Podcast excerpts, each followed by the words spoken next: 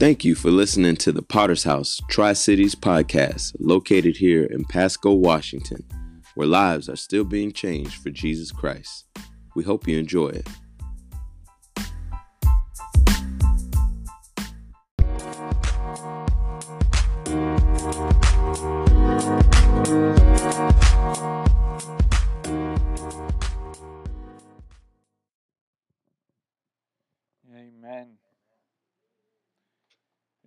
4th of July.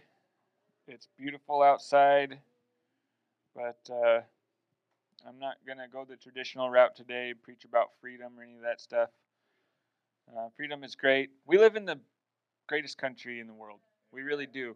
You look around, there's no question about it. Our country's got issues. We've got problems. Sin is everywhere. But at the end of the day, we are the greatest country in the world. We are blessed to be geographically where we are. Um, that's something that we oftentimes take for granted. You know, look at the world, look at the people in other countries, impoverished, um, don't even know when their next meal is going to be, and here we are. You guys are just waiting for me to get the sermon over with so we can stuff our faces on this 4th of July. We are a blessed nation, don't forget it. So, anyway, that's not my sermon, but just wanted to get that out there. Um, you can open up your Bibles to the book of Ephesians, chapter 2. We'll be reading there in a moment. There's a story about a judge whose own son was brought before him for a crime he had committed. The judge felt deep grief that his son would violate the laws upon which he based his entire life. Tears welled up in his eyes, and he listened painfully as the evidence against his son was presented. The courtroom sat in silence, wondering how the judge would rule. Would he just give him a reprimand and an act of mercy? Or would he give him the minimum penalty for the offense? Much to their surprise, he handed down the maximum fine to his son, upholding the law to its fullest degree. The son was in shock, for he knew that he couldn't pay the fine, and he was anguished at the thought of imprisonment. He looked up at him in disbelief. But then, Something happened that nobody expected. The judge stepped down from his bench, he took off his judge's robe, and then, as his father told his son how much he loved him, and then paid out of his own pocket the fine that he had just handed down. Not everyone understood what he had done. As a judge, he showed his commitment to honor the law to its fullest. But he then stepped down from that seat of honor and showed his love for his child. His son never understood the depth of his father's commitment to the law until that moment. And until that moment, he never understood the depths of his father's love for him. He felt deep sorrow for the pain that he had caused him and for those he had hurt by the act of his crime. With his head bowed and tears flowing freely, he asked his father for forgiveness which he willingly and freely gave him. You see, we all know that committing crimes comes with a cost. And like this man, we too have committed crimes against God with fines that we cannot pay. God, being a just God, must uphold his righteous law. But also, being a God who was rich in mercy, came to earth in the form of man and paid our price so that we wouldn't have to so that we could be alive with him and not have to pay the eternal consequences of our sin. Let's read our text in the book of Ephesians, chapter 2, verses 4 through 5 says, But God, being rich in mercy, because of the great love with which he loved us, even when we were dead in our trespasses, made us alive together with Christ. By grace you have been saved. Let's pray. Father God, we thank you, Lord, for your presence in this place, God. We ask, Lord, that your Holy Spirit, God, would help the message this morning, God, that your Holy Spirit would deliver the message to your people that you desire to tell them, God, that it wouldn't be by my words, God, or by my intellect, God, but by your Holy Spirit that would penetrate the hearts and the minds of the people in this place, God. We thank you, Lord, for your grace and your mercy that you bestow upon us, God. In Jesus' name we pray. Amen.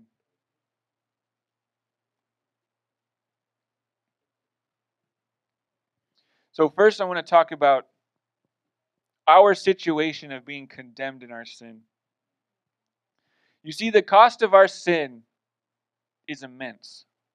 Romans 6:23 puts it very plainly. It says, "For the wages of sin is death." And this isn't speaking of an earthly death, because, well, we've all sinned and look at us, we're all alive. This isn't a physical death, but rather an eternal death of our spirit. What is an eternal death of our spirit? Well, Revelations 21 8 says this But as for the cowardly, the faithless, the detestable, and for the murderers, for the sexually immoral, the sorcerers, the idolaters, and all liars, their portion will be in the lake that burns with fire and sulfur, which is the second death. This ultimately is the eternal consequences of our sin if we try to handle this life on our own. It might seem harsh, it might seem brutal, however you want to put it, but at the end of the day, this is how it is. Galatians 6, verses 7 through 8 says this Do not be deceived. God is not mocked. For whatever one sows, he will also reap. And the one who sows in his own flesh will from the flesh reap corruption. But the one who sows to the Spirit will from the Spirit reap eternal life. What does that mean? God is not mocked. You see, God is perfect. And despite our best efforts, apart from Jesus, we can't do this on our own. Our best efforts are not enough. And when it says God is not mocked, there's so many people in this world that act like they've got it together. They might be rich, they might be famous, they might drive nice cars, they might have a big house, they might think they got it all together, but they don't. And what this is saying is God's not mocked. You can act like you got it all together, but at the end of the day, you're not good enough. Apart from Christ, we cannot do this. We are condemned in our sin without Christ. That's just the reality of it. John chapter 3, verse 18 says, Whoever believes in him is not condemned. Oh, there's some hope. But whoever does not believe is condemned already, because he has not believed in the name of the only Son of God. Apart from Christ, we are condemned in our sin. But the reality is, no matter how good or how bad we think we are, or how bad we think someone is, we're just not good enough. There's no scale that weighs our rights and our wrongs. If we sinned, we're condemned in that sin. Period. That's it.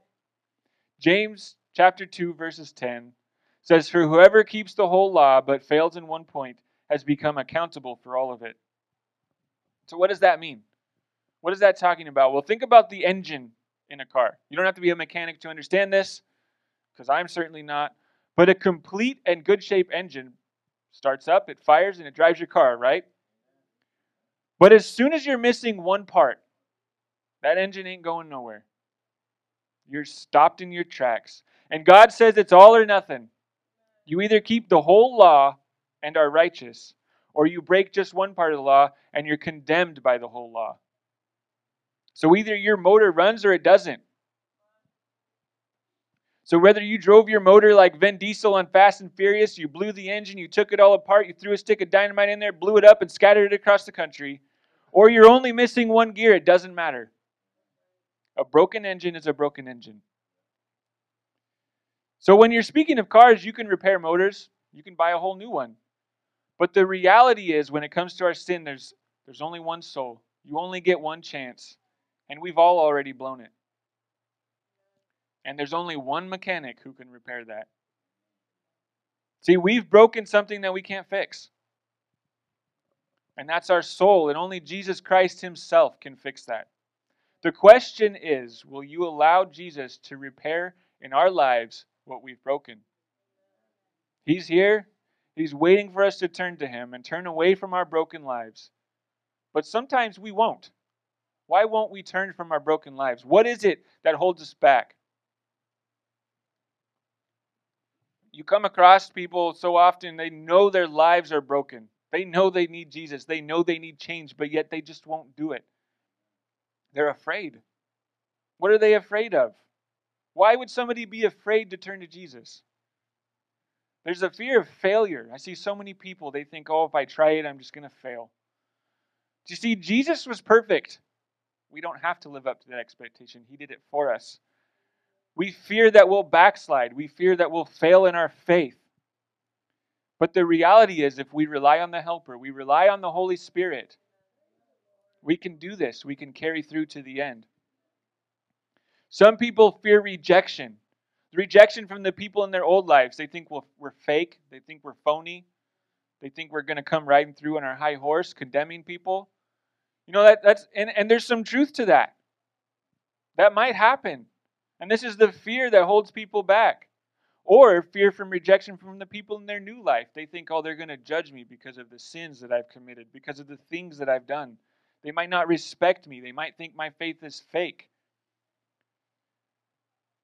And again, that could happen. But these are the fears, these are the things that people worry about. They're willing to live in their sin another day because they're afraid. They fear of being let down because they think that coming into a church means they have to rely on the other people there. They have to rely on the pastor. They have to rely on the leaders of the church. They've been let down so many times before by other people. Why are people in the church any different? The truth is, church and people in the church aren't any different. The only difference is that we have Jesus. I will let each and every one of you down. That's just a simple fact. And you will let each other down. We have to rely on Christ and Christ alone. He is the only one who will not let us down. Some people believe the lie that they're too far gone. I've heard it so many times before. Oh man, I've done too much for Jesus to save me. I've sinned too much. I've done this. I've done that. Listen, homie, I hate to break it to you, but you ain't as bad as you think you are. And Jesus has a way of breaking through to the too far gone crowd. Let's consider Paul the Apostle, the man who wrote the text that we read this morning. You see, before Paul became an apostle, he was a wicked dude.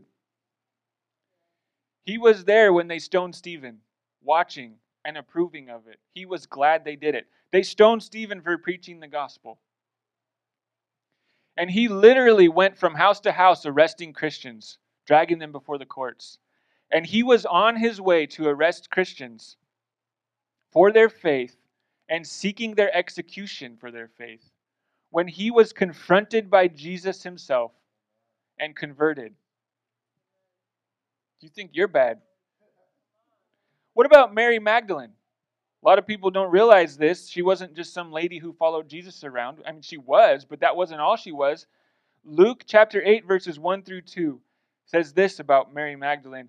Soon afterward, he went through the cities and the villages, proclaiming and bringing the good news of the kingdom of God. And the twelve were with him. And also came some women who had been healed of the evil of evil spirits and infirmities. Mary, called Magdalene, from whom seven demons had gone out. You see, Mary was possessed by seven demons. Now, we don't know what Mary did before she encountered Jesus. We don't know what she went through. But I can tell you this you don't just get possessed. You do things, you make decisions, you go through some things, and things happen to you that cause this to happen. It doesn't just happen. And Jesus cast the demons out from her, and you see her constantly throughout the Gospels following Jesus faithfully. And God takes her from someone who's possessed by seven demons to being honestly privileged to be the first person to witness the resurrection, to see Jesus alive after he rose from the dead. Mary Magdalene was the first person to see him. And if you think seven demons is a lot, not too long after that, Luke chapter 8, verses 26 through 39, it's a bit of reading, but it's a remarkable story, says this And they sailed to the country of Gerasenes, which is opposite of Galilee. When Jesus had stepped out on the land, there met him a man from the city who had demons. For a long time he had worn no clothes. He had not lived in a house, but among the tombs. When he saw Jesus, he cried out and fell down before him and said with a loud voice, What have you to do with me, Jesus, Son of the Most High God? I beg you, do not torment me. Now, before I continue, I want to make note of this. This man's possessed by many demons, and those demons know exactly who just showed up on the scene. For he had commanded the unclean spirits to come out of the man. For many a time it had seized him, and he was kept under guard and bound with chains and shackles, but he would break the bonds and be driven by the demon into the desert. Jesus then asked him, What is your name? And he said, Legion, for many demons had entered him. And they begged him not to command him to depart into the abyss. Now a large herd of pigs was feeding there on the hillside, and they begged him to let them enter these pigs. So he gave them permission. And the demons came out of the man and entered the pigs, and the herd rushed down the steep bank into the lake and drowned. When the herdsmen saw this, they saw what happened. They fled and told the city, told the city and in the country. Then the people went out to see what happened, and there they came to Jesus and found the man from whom the demons had gone sitting at the feet of Jesus, clothed and in his right mind and they were afraid. And those who had seen it told them how the demon possessed man had been healed. Then all the people surrounding the city asked him to depart from them, and they were seized with great fear. So he got into the boat and returned. The man from whom the demons had gone begged that he might go with, go with him. But Jesus sent him away, saying, Return to your home and declare how much God has done for you. And he went away, proclaiming throughout the whole city how much Jesus had done for him. In one encounter with Jesus, a man with a legion of demons was healed and returned to his right mind, and then commissioned by Jesus to go and tell people. He went from demon possessed, out of his mind, out of society, to in his right man, mind and commissioned by Jesus as an evangelist, basically. And again, this man, just like Mary Magdalene, we don't know how he got possessed by a legion of demons. But you don't just one day get possessed. You know, demons don't just right into you. You have to open a door somewhere. These were people who, before they encountered Jesus, were wicked people. It's just the truth of it. And Jesus healed them. And these people all have one, one thing in common their lives were jacked up until they had an encounter with Jesus. And these type of conversions happen outside of the Bible too. And they still happen today. A little over 10 years ago, there's a story of a man, his name is Abdul Masih. He's from northern Nigeria, and his goal was to exterminate all Christians. They called him Mr. Insecticide because they compared Christians to bugs. And if you had a bug problem, you needed insecticide, so you called this man. Abdul Masih specialized in harassing Christians by setting off car bombs and burning the homes and churches of Christians. And one time, Abdul Masih organized a church burning. After uh, organized a church burning, and after it had taken place, he returned to the church to gloat over his latest victory. Except this time, it was different. The members of that church had gathered inside their burnt building, and they were singing praises to the Lord. Abdul Masih looked at them and thought, What is going on? What is their problem? Fascinated by their dedication to their church and their God, Abdul Masih decided to investigate. He decided to infiltrate the church. And his idea was I'm going to be on the inside and I'm going to see how these Christians' minds work. That's how I'll be able to fight them better. So, for six years, Abdul Masih lived a double life splitting time between his mosque and the church. And one day, Abdul Masih accepted an invitation to a revival where a preacher taught a lesson on the story of Elijah, who called out the people of Israel for being double minded. The pastor looked at the audience and said, Are you sick of living a double life? You need to stop deceiving people and need to decide who you're going to serve. Abdul Masih was certain that someone had told the pastor his story, but they hadn't. It was the Holy Spirit working through the words of the preacher to touch the heart of Abdul Masih, and he stood up, went to the altar, and decided to follow Christ wholeheartedly. This man, who was once a murderer of Christians, converted into the love of Christ. You're not too far gone. God is so rich in mercy, not only willing to forgive, but he will forgive you and then restore you and then use you and fill your life with joy. These are just a few examples of God's boundless mercy.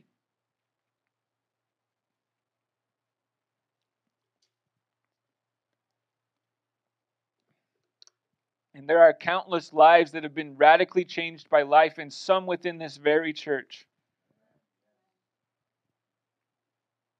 You're never too far. God's mercy is incomprehensible to us. So, what is mercy really? You guys ever play the game Mercy as kids? You know what I'm talking about? You lock hands like this with the other person, and you're supposed to twist each other's arms until one of you guys has the advantage over the other one. The, it doesn't look like a victory position, but you're kind of like this, and the other person's like this. And then they have to cry, "Mercy, mercy, mercy!" And what happens is, is when you get when you find yourself in that position, you have no control. You're stuck. You're done. It's over. And if you've ever won the game of mercy, you know you have control over that person. If you ever lost, you know you're done. You can't move. You literally have physical control over that person, and you cry out for mercy. And if you play the game right, you're supposed to allow the person up. However, you know, it doesn't always go that way. So the definition of mercy is compassion or forgiveness shown towards someone whom it is within one's power to punish or harm. So we've already established that we've all blown it. God has every right to punish us for our sins. He has the authority to punish us for our sins. But instead, He extends compassion and forgiveness to us if we accept it. You see, when Adam and Eve committed the first sin, they turned from God. God could have just ended them right there and quit on them. And he had every right to do so. And let's see how let's see how God interacts with them right after they committed their sins. Genesis 3 verses 8 through 11 says this, and they heard the sound of the Lord God walking in the garden in the cool of the day, and the man and his wife hid themselves from the presence of the Lord God among the trees of the garden. And the Lord God called to them and said to them, where are you? Little hint, he knew exactly where they were, just so y'all know. And he said to them, I heard, uh, he said to God, I heard the sound of you in the garden, and I was afraid because I was naked, and I hid myself. And he said, Who told you that you were naked? Have you eaten of the tree of which I commanded you not to eat? God knew exactly what happened. Think about this God gave them one rule just one rule. And they broke it. And yet he approaches them in the garden with mercy. He gives them a chance to confess. He doesn't come after them condemningly. And God knew they God knew already what went down. He could have, as soon as they took that bite of the of the forbidden fruit, he could have went dead. It's over. You guys blew it. And he would have had every right to do so. God is a righteous God. God is a God of laws. We break the laws, there's consequences. And he could have he could have made them pay their consequences in that moment. But he didn't. He extended mercy to them. You see a little farther down in Genesis 3 verse 21 says and the Lord God made for Adam and for his wife garments of skin and clothed them. They messed up. They sinned. And yet God, rich in his mercy, in the midst of their failures, blesses them with clothes. Because they can no longer bear to be naked in the presence of other people. They're embarrassed. And God says, Yeah, you messed up. Let me help you make the situation a little bearable.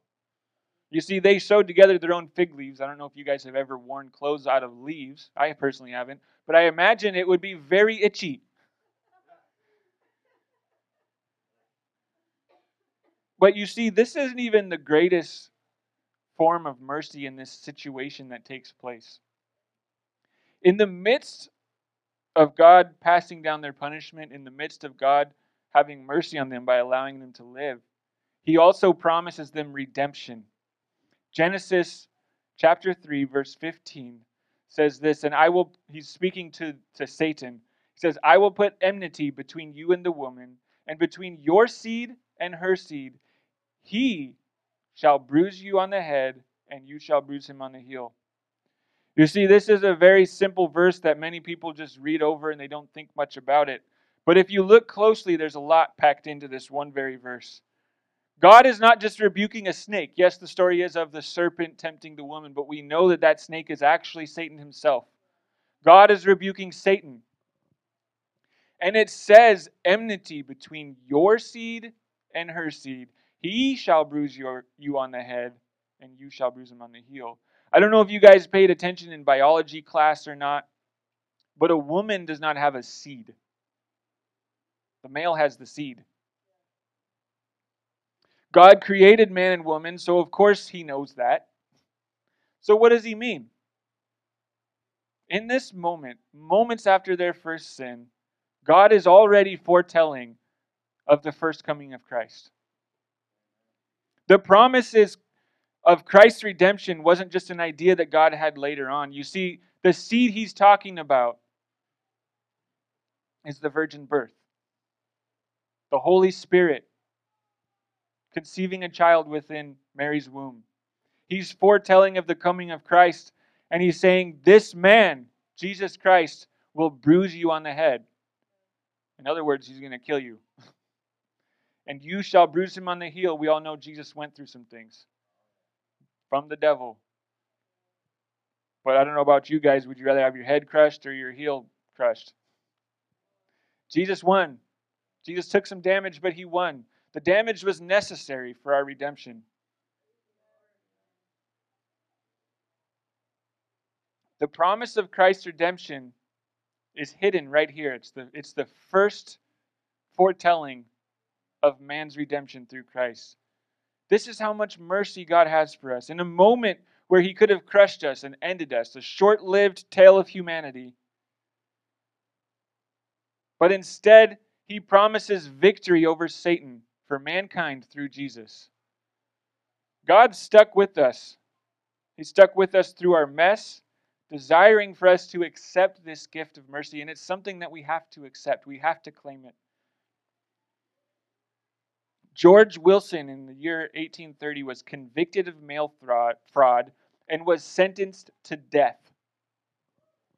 But since Wilson's brother had done Andrew Jackson, the president at the time, a great personal service, President Jackson wrote George Wilson a pardon. When the pardon was delivered to his cell, however, Wilson refused to take it. The man who was sentenced to die refused to receive the pardon. What to do? When the case went before the Supreme Court, Chief Justice John Marshall wrote his decision, and it said, A pardon is a slip of paper the value of which is determined by the acceptance of the person to be pardoned. If it is refused, it is no pardon at all, simply a piece of paper. Thus, George Wilson must be hanged. Why he decided to decline it, I don't know. But Jesus says to us, You're forgiven if you'll take the pardon I offer. If you don't, you render it meaningless and you will be sentenced to death eternally. You see, Jesus bore our sins, and he looked on us with mercy and compassion, but we must accept it before it can do anything for us. Jesus was beaten, bruised, and battered, crown of thorns shoved on his head, and hung on the cross for our sins.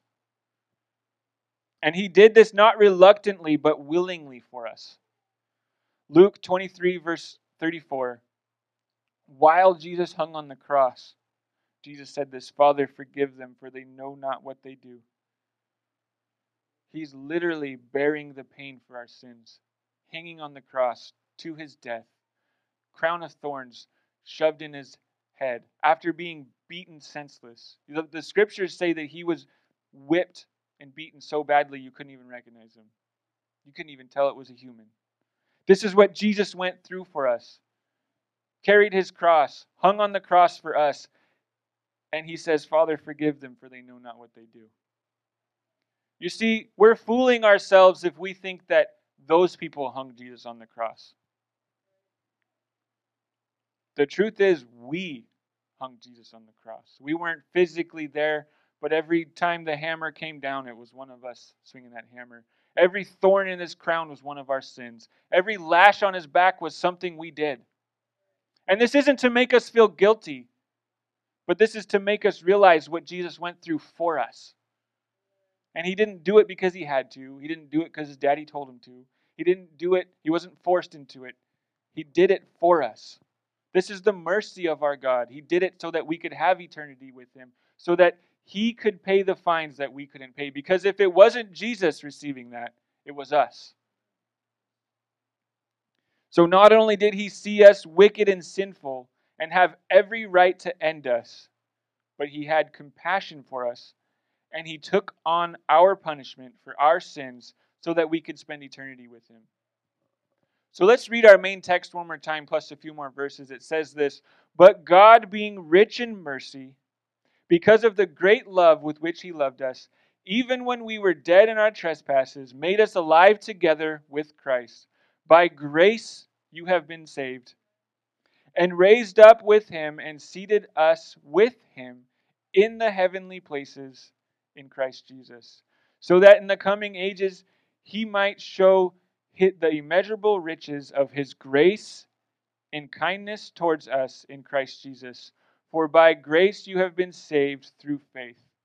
It is not your own doing, it is the gift of God, not a result of works, so that no one may boast. For we are his workmanship, created in Christ Jesus for good works, which God prepared beforehand that we should walk in them. God didn't have to do any of this. We shouldn't look at this as something to be guilty about, but it's something that we can look at and claim confidently. God did it out of his immeasurable grace and mercy towards us. And because of that, we can claim this gift confidently. Hebrews 4:16 says, "Let us then with confidence draw near to the throne of grace, that we may, that we may receive mercy and find grace to help in the time of need." Let me tell you, our time of need is every second of every day. We can't claim we're too far gone. We can't be afraid of what might happen. We just have to draw near to the throne of grace with confidence in what God has for us. John chapter 3, verses 16 and 17. Oftentimes people leave out 17, it's pretty good too. For God so loved the world that he gave his only Son, that whoever believes in him should not perish but have eternal life. For God did not send his Son into the world to condemn the world, but in order that the world might be saved through him. God created us to be with him. That is literally the reason why God created mankind was to be with God. We've made our decisions, we've sinned and made our mistakes and separated ourselves from him. But once again by the abundant mercy of God, He filled that gap and said, You just simply have to come and accept this gift. In our presence of our Maker is the only place that we find true joy and peace. God's desire since the moment mankind sinned was not to condemn us, but to redeem us, so that we could still have that joy and peace. And the question is will we accept it? Can I have every head bowed and every eyes closed?